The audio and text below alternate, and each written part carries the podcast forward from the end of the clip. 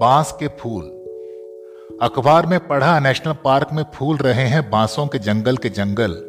कच्चे, गाढ़े, पीले, नाजुक फूलों से गदराए हुए हैं बाँस। हल्दी चढ़ी दुल्हनों की तरह बसंत उतरा है गाजे बाजे के साथ।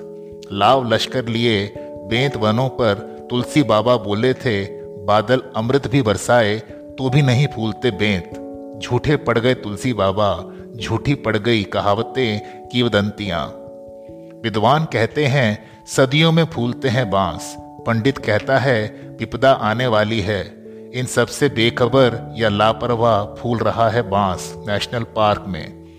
सूख रही है शालमली, झुलस रहे हैं पलाश, टेसु गुलमोहर। पाला मार गया है बासंती फूलों को। मुँह छिपाए फिर रही है हरियाली, शर्म से सांवला हो गया अमलतास। चुंगी नाके पर रोक लिया गया है बसंत। कोयल के गीतों का कॉपीराइट म्यूज़िक कंपनी ने खरीद लिया है। उर्दू शायरी से भी उड़ गई बुलबुल, आम्र मंजरी का टेंडर अभी खुला नहीं। हल्दी का पेटेंट अमेरिका के पास है। ऐसे में बांसों का बेतहाशा फूलते जाना अश्लील लगता है और अश्लीलता का मार्केट हज़ारों करोड़ डॉलर का है। तो क्या ख्याल है? चले नेशनल पार्क